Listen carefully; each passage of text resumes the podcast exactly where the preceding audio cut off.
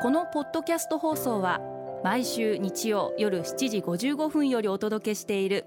毎日に夢中感動プロデューサー小林翔一を再編集した特別版です。今週は感動でヒット商品を生み出すをモットーに会社を経営している小林さんがあなたの仕事のお悩みや相談にお答えします。アルビオンの小林翔一です。今回はこちらのメッセージをご紹介させていただきます。さえこさん女性の方ですね。ありがとうございます。頭が固く柔軟な発想がなかなかできず困っています。まずどうすればよいのでしょう？という大変ストレートなご質問をいただきました。ありがとうございます。あのさえこさんご自身が頭が固く柔軟な発想ができないと思われているかもしれませんがえ私はきっとそんなことはないんじゃないかな。それは多分さゆこさんご自身の思い込みなんじゃないかな。まず私はさゆこさんのご質問を読んでそんなふうに思いました。であの私はですね大事だと思うことはやっぱりちょっと辛いことではあるんですけれども自分と違う感性に触れるように努力をしてみること。あるいは自分と違う意見を持った人の意見を聞く。これはあのあんまり簡単なことではないと思いますし自分はそうじゃないと思ってるわけですから いい気分ではないかもしれませんがやっぱり自分と違った意見を聞くあるいは自分と違った感性を持ってる人に触れてみる。そこから何か少し感じることがあるんじゃないかな、えー、そんなふうに思っています。常識って変わっていくこともあるんで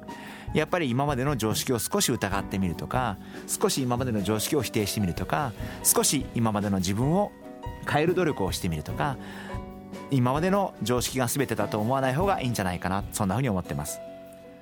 あの私もはっきり言って自分と違う意見を持ってる人の話を聞くのはすごく嫌です。あの楽しくないですしあの違うだろうと思いながら話を聞くんででも触れるだけで頭の中にそれが残りますから別にそれを自分がその違う意見に従う必要は一切ないと思うんでただ聞きさえすればそれが必ず頭に残りますからどっかに。あの自分の考えは曲げるべきではないと思いますし自分の感性をその人に合わせる必要も全くないわけですしただ一応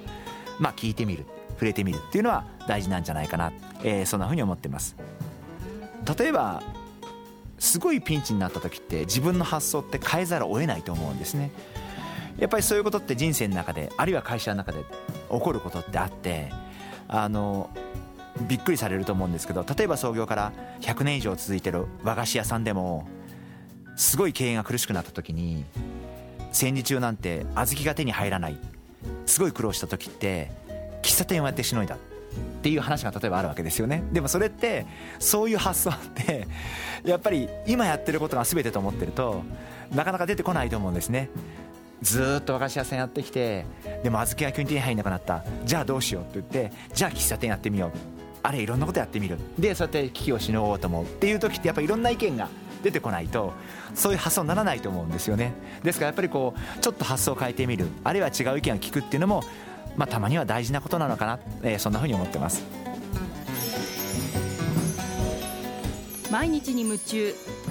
感動プロデューサー小林翔一ではあなたからの仕事のお悩みを受け付けています。番組ホームページにあるメッセージホームから送ってください。お送りいただいた方の中から抽選でアルビオン化粧品のロングセラー化粧水薬用スキンコンディショナーエッセンシャルとソープをセットでプレゼントいたします。たくさんのメッセージをお待ちしています。